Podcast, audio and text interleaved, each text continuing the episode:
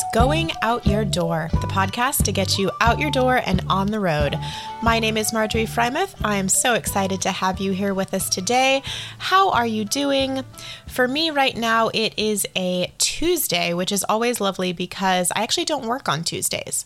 I have not yet been able, after 5 or 6 years, to wrap my head around the rhyme or reason of the Taiwanese school system schedule. The first and second graders have class until noon, so they come to our English school around noon or 12:30 and eat lunch, and then have English class afterwards. And then after you're in third grade and up, you have class all day on Monday and Thursday, but on Wednesday and Friday, you still leave at noon. And then Tuesday, everyone has class all day, so there are generally no English classes or like after school classes or things like that.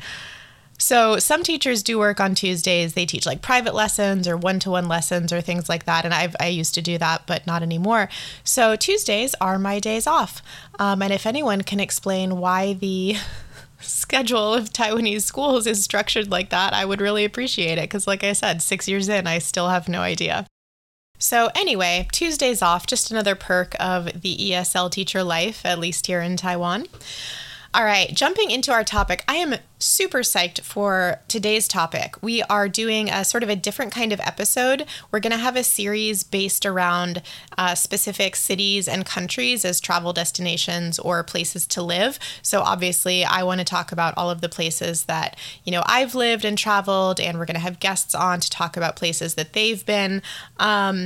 So today, we are talking about Singapore. And Singapore is actually the last trip that I went on before COVID hit and shut down the world. And I didn't choose it specifically because it was the most recent. That just sort of worked out coincidentally. But yeah, I was in Singapore in January of 2020.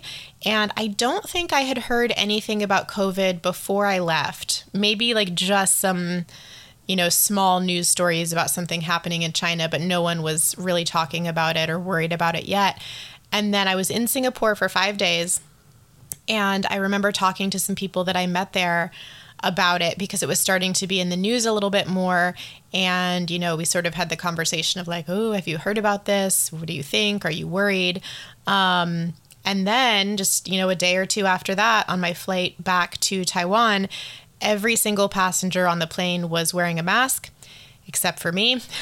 Because I didn't have any with me, and they were already all sold out in all the stores and everything in Singapore. And as I've addressed before in our COVID episode, I was a little bit mask skeptical back then. So absolutely, like if I'd had one, I would have worn it for sure. But because I didn't have one, I was sort of like, whatever, I'll just use my hand sanitizer as much as possible and make sure I clean off everything around me.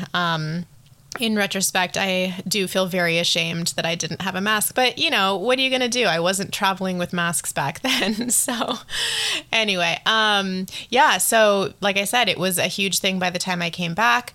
By the time I was back in Taipei, no one could buy masks. So it definitely sort of erupted during my Singapore trip, at least, in the Asian awareness for countries in Asia. So anyway, that actually doesn't have much to do with my experience in Singapore, but just to give you a bit of a time frame. So this is mostly about travel. We're not going to get hugely into like history or geography or anything like that, but to give you a bit of a frame of reference, you may already know Singapore is both a city and a country, which makes it pretty cool. It's an island city on the southern tip of Malaysia. And at one point, I traveled to an island off the coast of Singapore that's part of the country, but a much smaller island. And we could actually see Malaysia from the island. Whatever way that the land was curving, we sort of compared Google Maps and looked at the horizon and everything, and we were like, yep, pretty sure that is Malaysia over there. So that was cool. The other thing that most people think of when they think of Singapore, I'm assuming here, is that it's very clean. I feel like everyone knows that law of no chewing gum on the street or something. That's sort of what Singapore is famous or infamous for. And it's true. It does really feel like a manufactured city. I think because to a large degree it is. And for some people, that's a big turnoff. I talked to some people here in Taiwan who don't really like Singapore just because it feels too artificial or clean or, you know, something like that. I think they feel like it doesn't have like a depth or culture or anything like that. And that was absolutely not my experience. I loved Singapore, although it is very clean and it does have that sort of recently built vibe to it in many ways, not always, but it does definitely feel newer than a lot of cities that I've been in. Another thing that I just find fascinating about the country is that it's so multicultural, both in practice and also officially so. The country actually has 4 official languages. It's English, Chinese, Malay, and Tamil. Oh boy, I looked up this pronunciation. You're going to have to bear with me with the pronunciations. I did look them up and listen to most of them, but of course, in the moment, they're all gone out of my head. Tamil or Tamil. I can't remember where the emphasis goes. That is a language from India. So those are the 4 official languages of Singapore. The lingua franca is English, which is easy for me, obviously. I have a huge advantage there, but it was definitely a shift coming from Taiwan, where so many people speak English here, but there's still that understanding that Mandarin Chinese is, you know, the local language, the official language. So if you go in somewhere speaking English, of course, they can probably, especially if you're in Taipei, they can probably help you out in English to some degree, but you're not speaking the local language. Whereas it was a sort of mindset shift to go into a restaurant or a stall or, you know, talk to someone in Singapore and speak English and realize that was the preferred mode of communication. That was, you know, what they expected, not just because I'm a foreigner, but because that's the lingua franca there. So Singapore is really this multilingual, multicultural society. There's people from China, Malaysia, India, Europe, Eurasian descent, just all different cultures and ethnicities have made Singapore their home over the last couple hundred years. So Singapore is also generally considered to be very safe. And of course, as soon as you say something like that, someone's going to point to some news story or statistic or something that doesn't prove it. But in general, it's, you know, totally accepted for women to travel there by themselves. I never had any hesitations. I never felt uncomfortable in any part of the city that I was in. Of course, I was sticking mostly to, you know, public tourist destinations, but still it felt basically the same for me as being in Taipei. And Taipei is an incredibly safe city as well. I've never felt uncomfortable here either.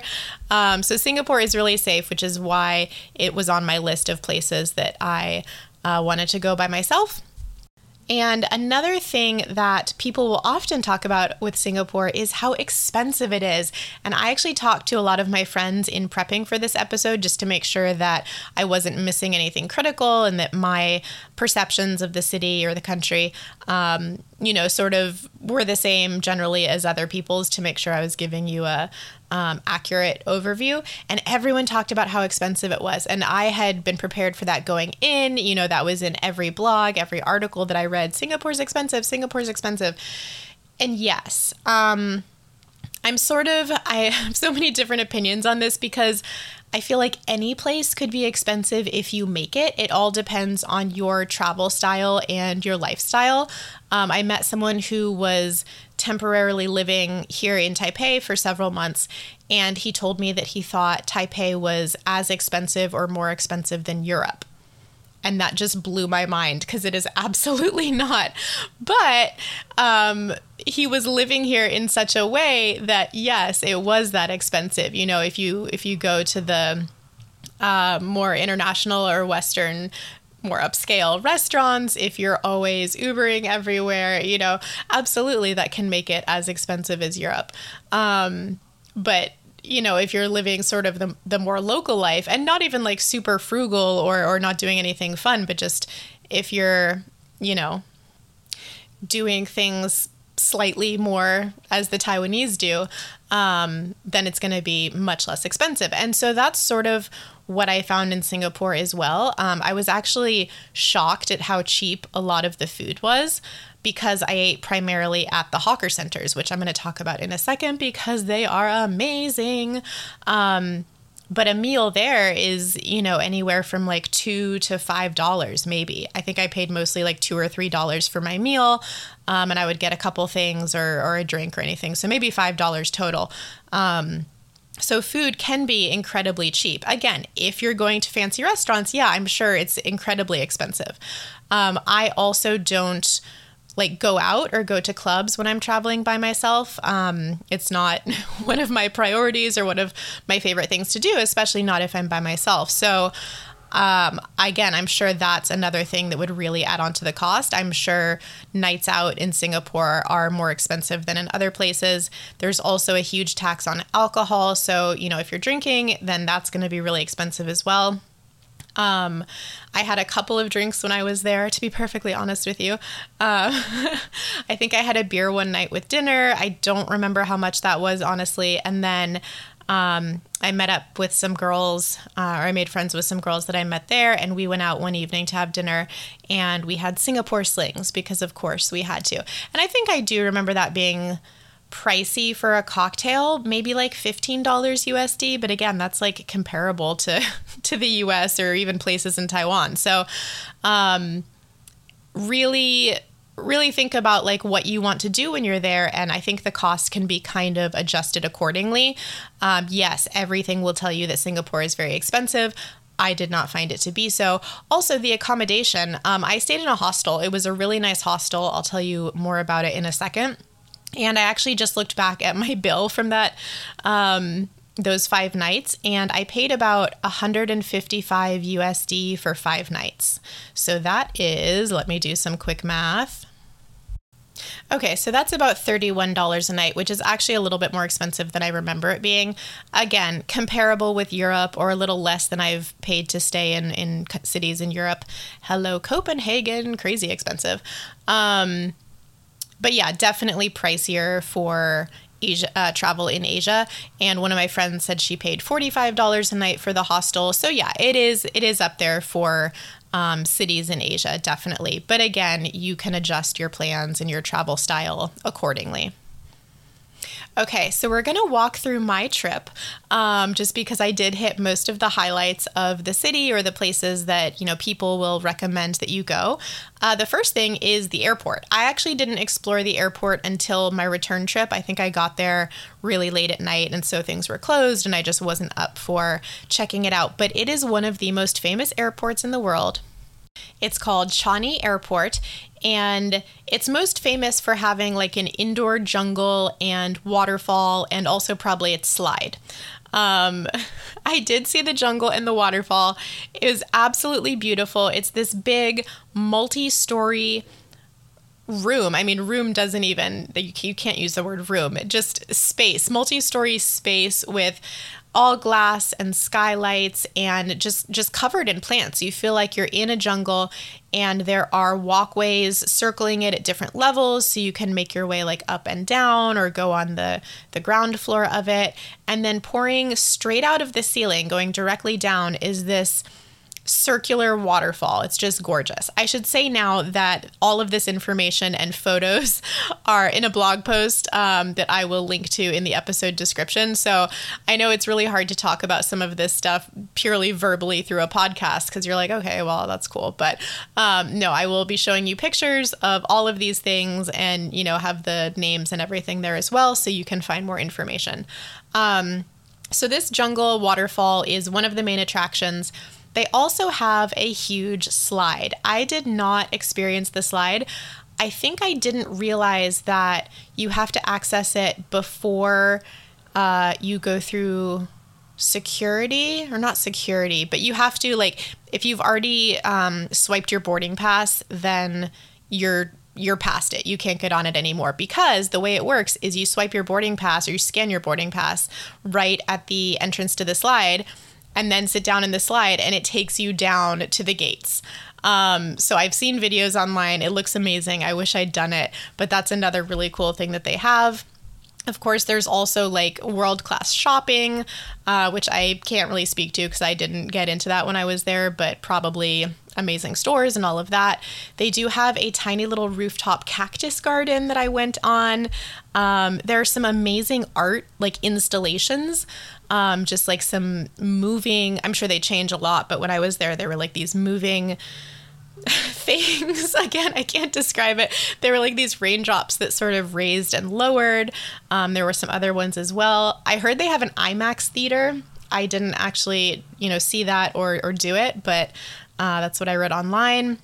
And then there's also this canopy park, which has garden trails and these sky nets where people can walk across on rope that is 85 feet above the ground. So they've really made their airport a destination in itself. So I would highly recommend, you may not feel like it when your plane lands, but definitely get to the airport a few hours earlier than you usually would for your return flight, so you can explore all of these things, and definitely try the slide. I can't recommend it personally, like I said, but I think it sounds awesome. So I stayed, like I said, in a hostel. That's what I usually do when I'm traveling, just because it's convenient. It's usually a lot cheaper than getting a hotel room. I'm starting to feel like maybe I should phase that out now that I'm about to turn 30, but I don't know. I mean, if you're not traveling for more than a few days or a week or whatever, hostels are totally fine. I can still do it. So I stayed in a hostel near Clark Quay, which is on the water. As with many cities, there is a river that goes through Singapore, so a lot of, hostels and restaurants and things line this river. It's really gorgeous. It gave me a lot of European vibes, just in the same way that cities in Europe will have like outdoor seating and, well, mainly that's it. I really miss the outdoor dining and like evening drinks in Europe. But that's what it reminded me of. There are like riverboat tours that go up and down the river, and it's just lined with restaurants and bars and, hostels and things like that. I was going to recommend the hostel that I stayed at because I loved it, but I just looked it up, and according to Google Maps, it is permanently closed. So maybe double check that. It was called Quarters Capsule Hostel. But unfortunately, it looks like it's out of commission, perhaps due to COVID. A lot of the hostels in Singapore advertise themselves as capsule hostels or capsule hotels. From what I gather, that just means that your bunk will be enclosed. And that's one of my favorite things in hostels. I don't like staying in those like rickety metal bunk beds where everything's open. I much prefer the ones that give you like a pod where you have, and that sounds really claustrophobic, but it's not. It just means that you're closed off to the main room. So this one, was like a square box around the bed, and then it had a really effective curtain that I could close. So I think that's why they call them capsules, just to emphasize the fact that you have a little bit more privacy than perhaps in a traditional hostel. So like I said, that was right on the river. It was really lovely. It was the perfect location. I was able to walk to pretty much everywhere that I wanted to get to in the city. I did take the MRT, which is their subway, a few times to get to some further locations, and I found it to be totally easy to navigate, very convenient, of course, clean, all of that. So again, I think the city to some degree is very walkable. The MRT is great. I didn't take any taxis or anything while I was there, but I do have some recommendations that I'm going to share at the end from a friend of mine who lives in Singapore, and she gave me some really detailed things to pass on to you guys for like taxis and ride-sharing apps and things like that. So I can't speak to the taxis specifically, but I'm sure they're great there as well. So the hostel that I stayed at, like I said, was on the river. I think I've said that like 5 times. And one of the really touristy things that most cities with rivers have are the riverboat tours that go up and down. I did do that. That's one thing that I often will do. There are some tourist things that I avoid, and there are some that I'm like, you know what, that's cool. I like that. I'll have fun with that.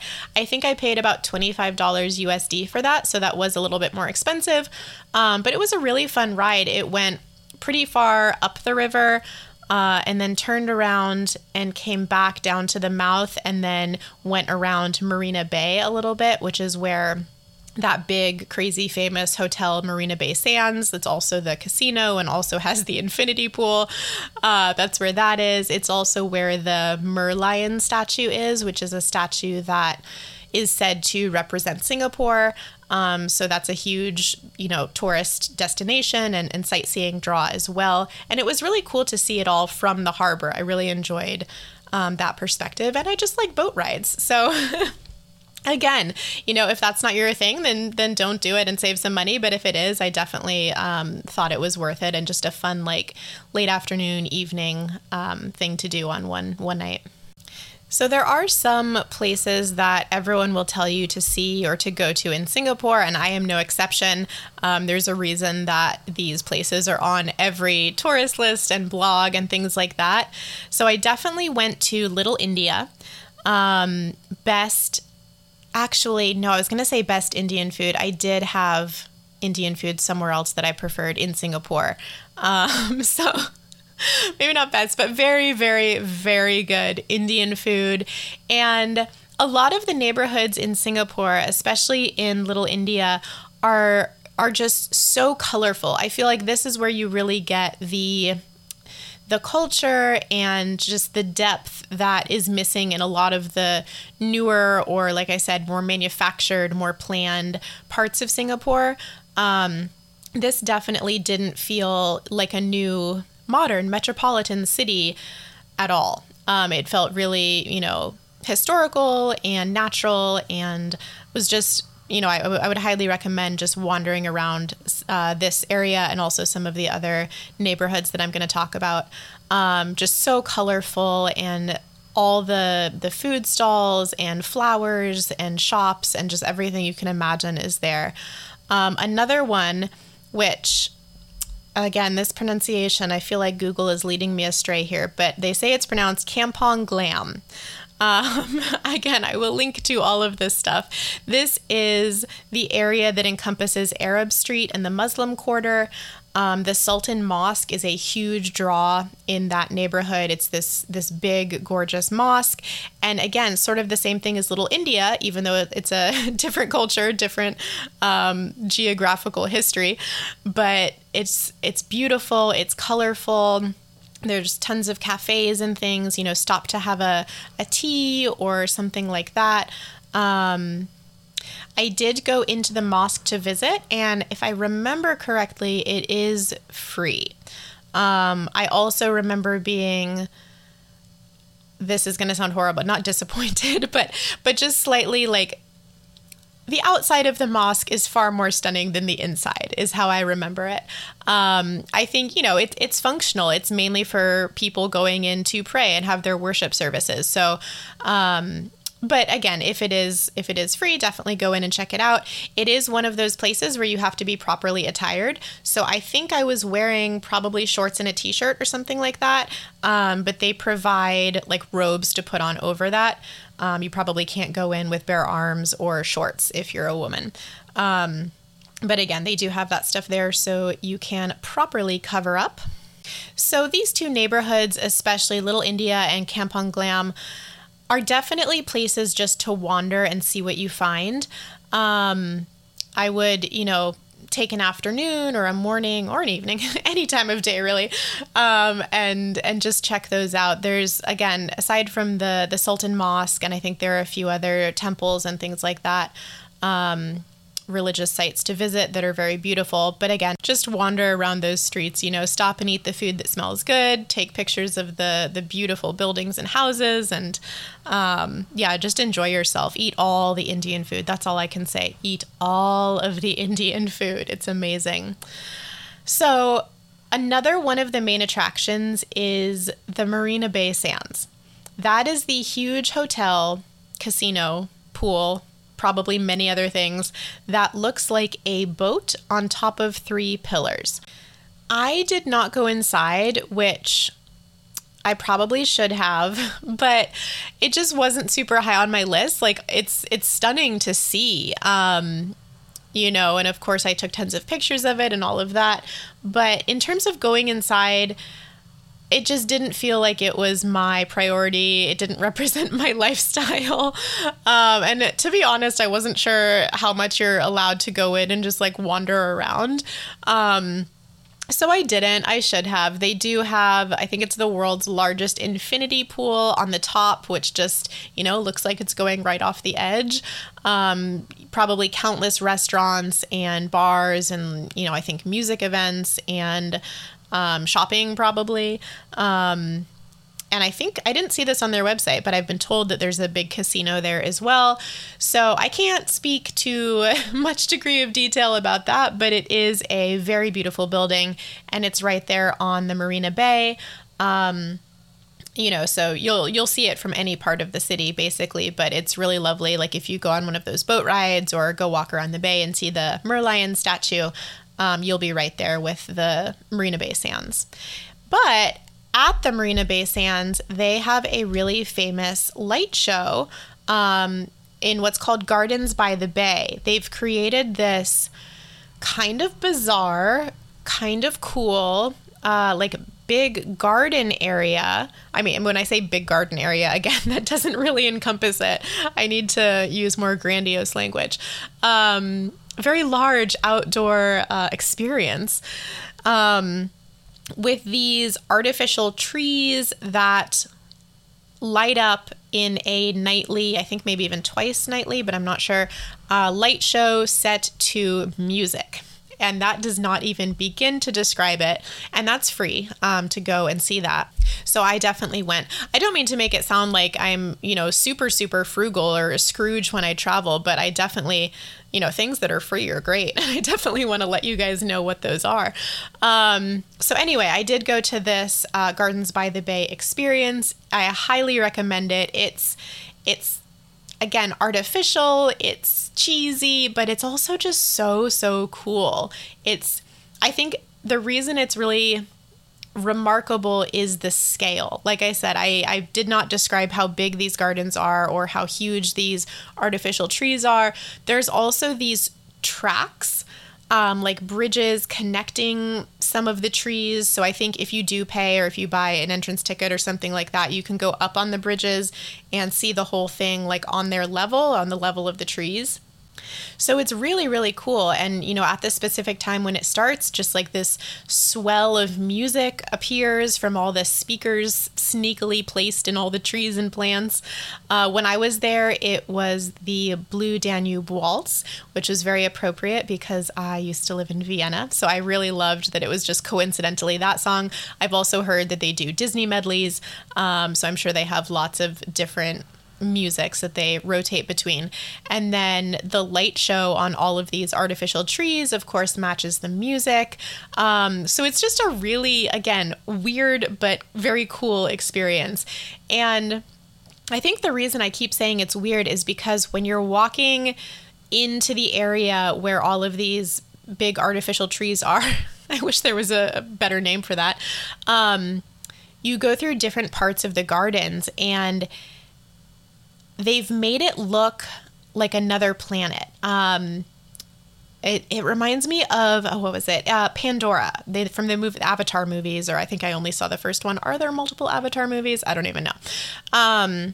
But the way in Pandora that everything lights up, everything is bioluminescent, that's what it was like in these Marina Bay Sands. So there was one point where I was walking over this bridge over a really small river stream, bigger than a stream, smaller than a river. And they had filled one whole area of this river with these gigantic glowing eggs. It was just like these big eggs, and they sort of slowly shifted from one pastel color to another. And it again, it was so cool, but also just like really weird. Like you suddenly feel like you're on another planet. So Gardens by the Bay, highly recommend in the evening for the light show. Oh boy, we've only been through a couple of my recommendations. We have many more to go.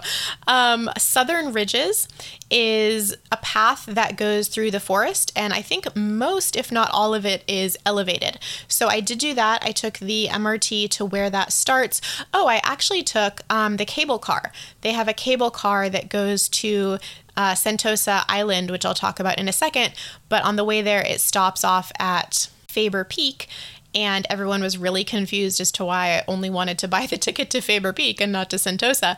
But you get up to this peak, and then you can start the walk or the hike or whatever you want to call it, although it's all on, you know, bridges and footpaths and everything, so it's totally easy. But I walked for a while on that, and then I remember coming down from that and finding a hawker center, because of course there are hawker centers everywhere for food, and just having some amazing food. I think that's where I had carrot cake. I'll tell you about all the food coming shortly. Oh my God, the food in Singapore. And then I also went to the Harpaw Villa. I have no idea if I'm pronouncing that right. It's like this weird, I want to say like rundown amusement park, but it's not actually an amusement park. There's just like statues and gazebos and pools with goldfish swimming, but it's all a little bit, like I said, run down. So it just has this vibe of being deserted or something like that, or like post-apocalyptic maybe. I'm not describing this well at all. And it has a connection with Tiger Balm. I think it was owned or created by the people who started Tiger Balm, the like minty stuff that you can put on injuries and all of that, because one of the statues was a tiger holding a pot of Tiger Balm. So I also did a day trip to one of the islands off the coast of Singapore, which I mentioned before, called Pulau Ubin, I think. I took the MRT to the port, the ferry port, and then took a ferry to the island. That's where I met one of the girls that I ended up hanging out with for a while in Singapore. She was traveling as well. And online, again, in the blogs, in the articles, we had both seen this advertised as sort of the traditional Singapore, away from the, you know, the modernity and the metropolis, and I guess metropolis is not the right word, but again, that whole like built feeling that I've mentioned several times, that artificial, clean, built city feeling. And so visiting this island was like a return to traditional cultural Singapore. I don't really know that I felt that. So the ferry arrived at the island, and there were immediately like 3 or 4 different bike rental shops. We both rented a bike. I think it was, you know, maybe $5 for the day or unlimited. It was really, there was no paperwork involved. Let's just say that. You give them the money, they give you the bike.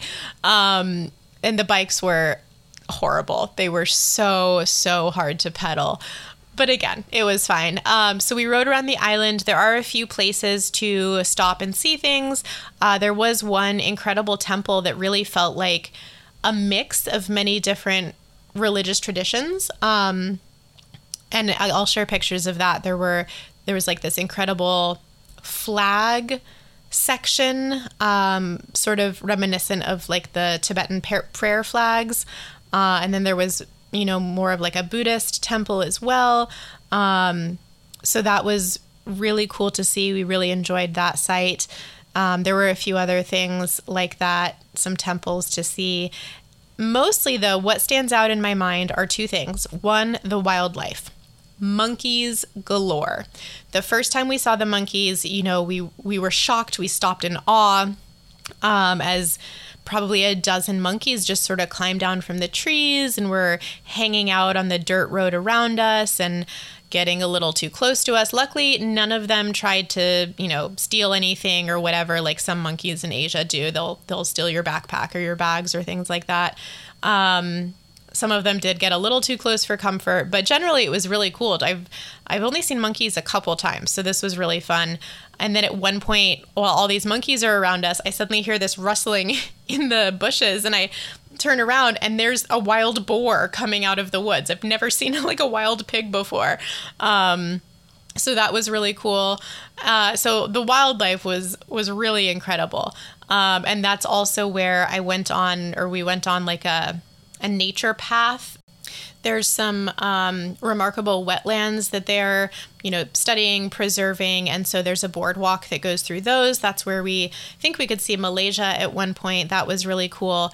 So there's definitely things to do. It was a good experience. I'm glad I did it. It just wasn't quite what the articles and the blogs had led me to expect, perhaps. It was also a holiday, I will say that. So I think there are some other things. There was like a cafe that I wanted to go to. I say cafe. I mean, it's in the middle of nowhere. There's a place where they sell coffee maybe that I wanted to go to, and that was closed for Chinese New Year. So in general, it just was a little bit less perhaps than I was expecting. But again, that could have been because of the holiday. There's also Butterfly Hill. So you go up this hill and there's lots of butterflies.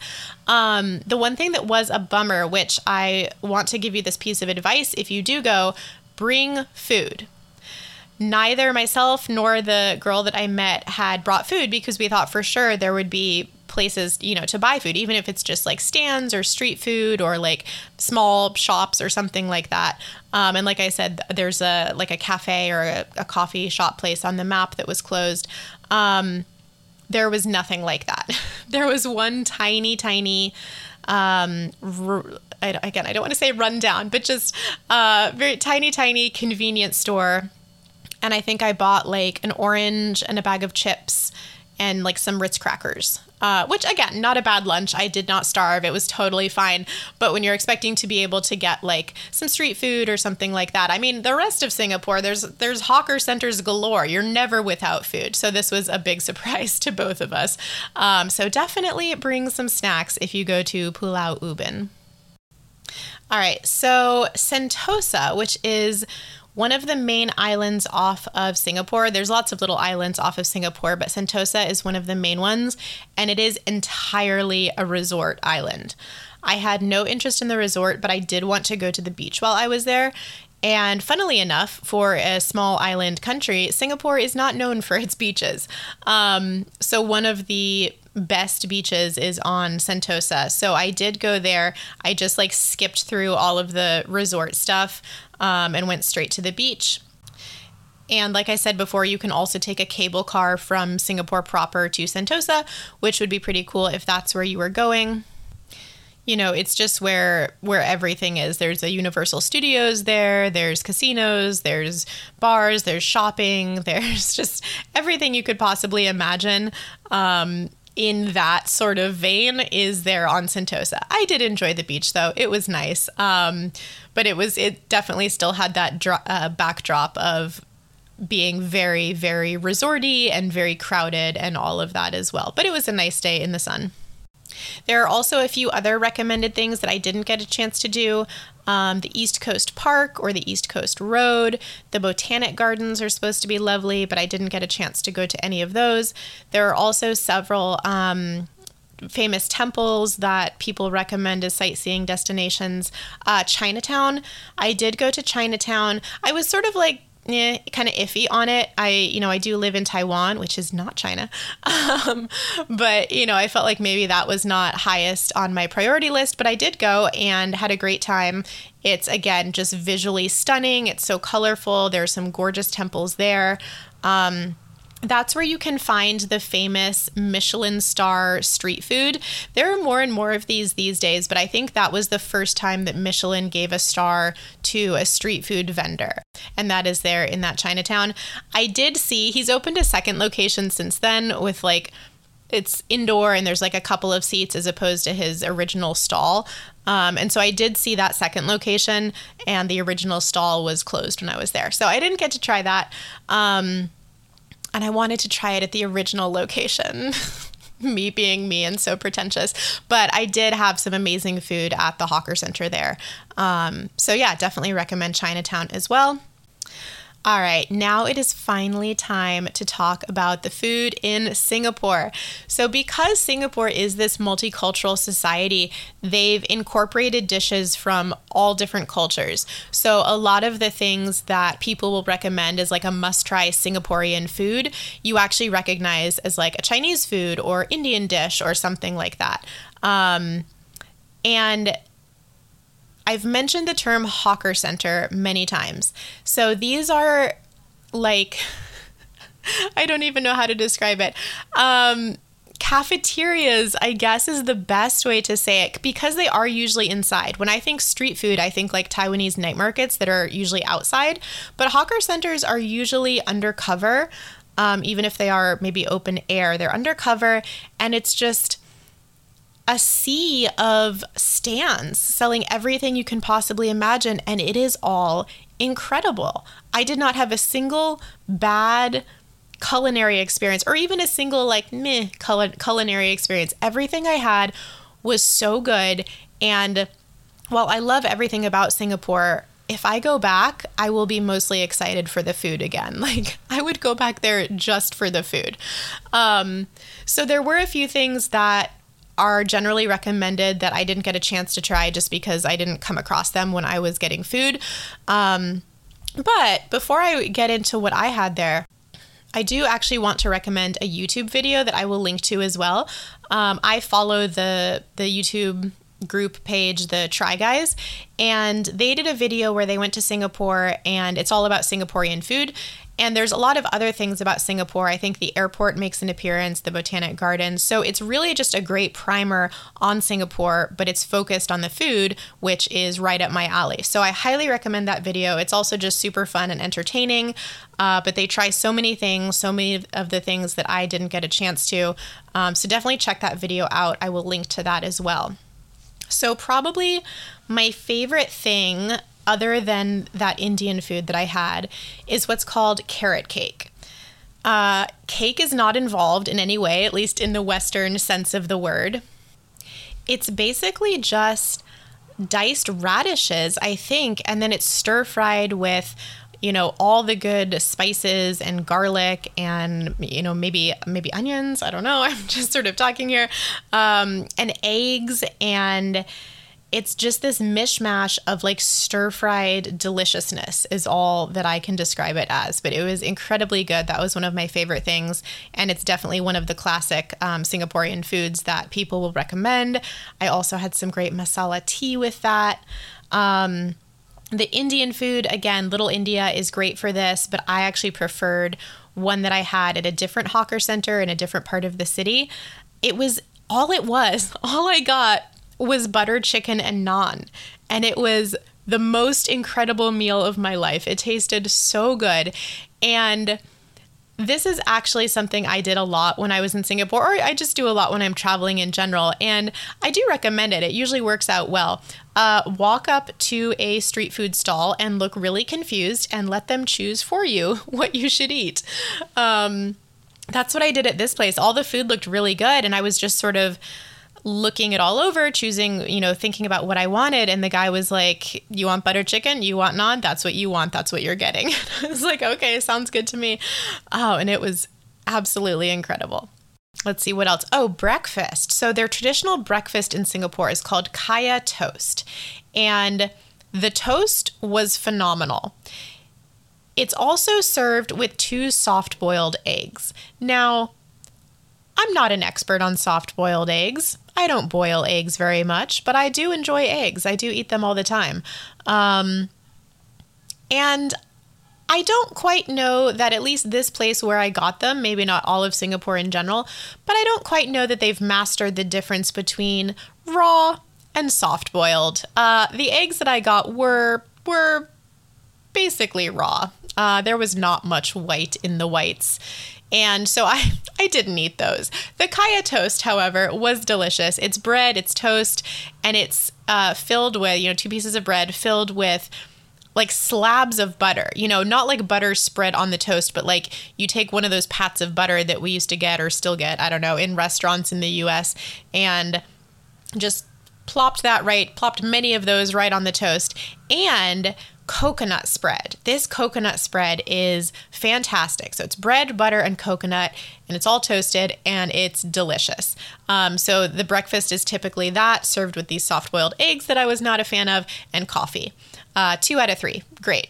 I also had char siu, and that's just this delicious pork. I don't know how it's cooked, if it's roasted or whatever, but very, very flavorful. And I think I had it like over rice or something. That's a fairly normal dish. You can find it here in Taiwan as well. And that I had on Chinese New Year when nothing else was open. So on the actual holiday of Chinese New Year, pretty much everything shut down, which is normal for Taiwan as well. But I did find a hawker center where like 3 of the stalls were open. So I got this one dish and then I was able to get like tea, I think, from somewhere else. And it was phenomenal. It was really, really good. But, you know, I went there because it was the only one open. And I think they charged me. They said it's going to be more expensive because it's Chinese New Year. And I was like, great, fine. I think it was probably still like $3, $3.50, something like that. Another thing that people associate with Singapore or say you need to try in Singapore, even though it's prevalent all over Asia, is durian. I am not a fan of durian. If you know it, you know it. If you don't, it is a large fruit, bigger than a cantaloupe, I would say. And to me, it just smells like rotting fruit. I think that's common to everyone. It's just some people enjoy it. It smells like rotting fruit. My first experience with durian, and it's actually, it kind of looks, when you open it, it kind of looks like a brain in a way. It's like yellowish. It's kind of, I don't know, like a large walnut or something. I don't know. I'm doing a really bad job of describing things today. But the outside is really spiky. It's covered in spikes. And the first time I had an encounter with durian was during my first year in Taiwan. I had, you know, the local grocery store that I went to fairly close to my apartment. And I remember at one point during the year going to the grocery store a few times within like a week or something and just thinking, there's fruit rotting here. How are they not noticing that some of their fruit is rotting, and how are they not dealing with it? This is ridiculous. And it wasn't till someone explained it to me that no, that was durian. Durian was in season now, and they had a display of it, and that's what I was smelling. So it smells like rotted fruit. To me, that's kind of what it tastes like as well. I'm not a fan. Some people really love it, but durian is really popular in Singapore as well. I also had a dish called Hokkien prawn mee. And doing my best again with the pronunciation there. I think this one I couldn't find on Google, but it's a noodle dish with shrimp and some other things in it. Again, totally great. This was another one that didn't 100% blow me away compared to the Indian food or the Kaya Toast or the carrot cake or anything like that. But again, it was great. I did not have a bad dining experience the whole time I was in Singapore. And there are just countless other dishes that you will see on the list. Laksa, I never managed to try laksa, which I'm really disappointed about. That's like a curry soupish dish. The chili crab always looks amazing, even though I'm a little bit intimidated by eating crab because I'm originally from Maine, so I grew up as a lobster girl. I can shuck a lobster and, well, I don't know, probably not very good at it now, but I know how to get the meat out of a lobster. But crabs, I have no experience with crabs. But I would love to try the chili crab and just like so many other things that they have. Oh boy, I need to go back to Singapore as soon as it is possible. And I should say, again, I know we're talking about a travel destination and I'm giving you what hopefully these recommendations that, you know, might spark something in you to travel here or to move here. But I know that it's not possible right now, definitely. And please don't travel right now. But I just wanted to talk about it because I think we all need a little bit of escapism and planning for the future and things like that. It's never too early to think about where you want to go, even if we don't know exactly when that can happen. So there's a little disclaimer there towards the end of the episode that I know this is not practically useful right now, but hopefully it will be in the maybe not so distant future. All right, so that has already gone on far longer than I meant it to because I could not stop talking about the food in Singapore. So I want to wrap this up with some specific recommendations from people I know who have traveled there or who live there. I mean, everyone says that Little India and Chinatown are an absolute must. That was universal. Food was also a huge part of most people's responses. Food in Chinatown, let's see. There's the huge cafeteria type place and they've got tons of restaurants. That would be a hawker center. This person also says it was pretty cheap, if I remember correctly, for the food. Little India for a meal. Yeah, everyone is talking about the food in Singapore, so I'm certainly not alone in that respect. Definitely another friend mentioned that it's very expensive, which, again, I already told you how that can go many different ways. She said the liquor import tax is crazy, which I mentioned. So drinks and clubs and restaurants are going to be very expensive. The hostel, we covered all of that. And from my friend who actually lives in Singapore, she had some very specific recommendations. Again, I will link to all of these. She says, bring an umbrella and a water bottle. She says, it's humid as heck. Nothing can prepare you for it unless you've lived on the equator. I would agree with that. I would say it's definitely hotter and more humid than Taiwan. I mean, it is a lot further south towards the equator. But I was not incapacitated by it. Although, to be fair, I was there in January. So I'm sure during the summer, it is an entirely different story. And I have, experience with hot, humid weather from Taiwan already. So let's take her at her word. Nothing can prepare you for it. She does say to spend money on taxis and ride shares. The MRT is amazing, but you can also download Grab and Comfort Delgro. I've never heard of either of these, but I looked them up, and that's the Singapore-specific ride-sharing apps or taxi-hailing apps. So again, I will link to that specific information from her, and I really appreciate her sharing that with us. So again, I will link to all of that information from her, as well as share the blog post that's going to have pictures of all of this stuff that I've been trying to describe, and I think maybe some were better than others. But again, all the food and all the sightseeing places and all of that. All right, I think that finally brings us to the end of this episode, although I feel like I could just keep going on and on about Singapore for a while, but I hope that gave you some idea of what to expect, maybe some things to include on your to-do list when you go. For people who have traveled to Singapore, what was your perception? Did you think it was really expensive or not? What was your favorite hawker food dish that you had? That's the question I want to know. What was your favorite food that you ate in Singapore? And for anyone who's planning a trip, do you have any questions? I'd be more than happy to talk about anything else or answer your questions if it's anything that I did or experienced while I was there. You can send me an email to goingoutyourdoortravel@gmail.com, on Instagram @goingoutyourdoor, and also on Facebook @goingoutyourdoor. And on Twitter @goingoutyour. I'm so excited that we finally got a chance to talk about a city, a country. In the case of Singapore, it was both. We're definitely going to be bringing you more of these kinds of episodes in the future. So let me know where you want to hear about. And we'll see if I've been there or if I know anyone who's been there, and we can definitely dive into those places. I'm really excited about this. All right, thank you so much for tuning in. I will talk to you next time on Going Out Your Door.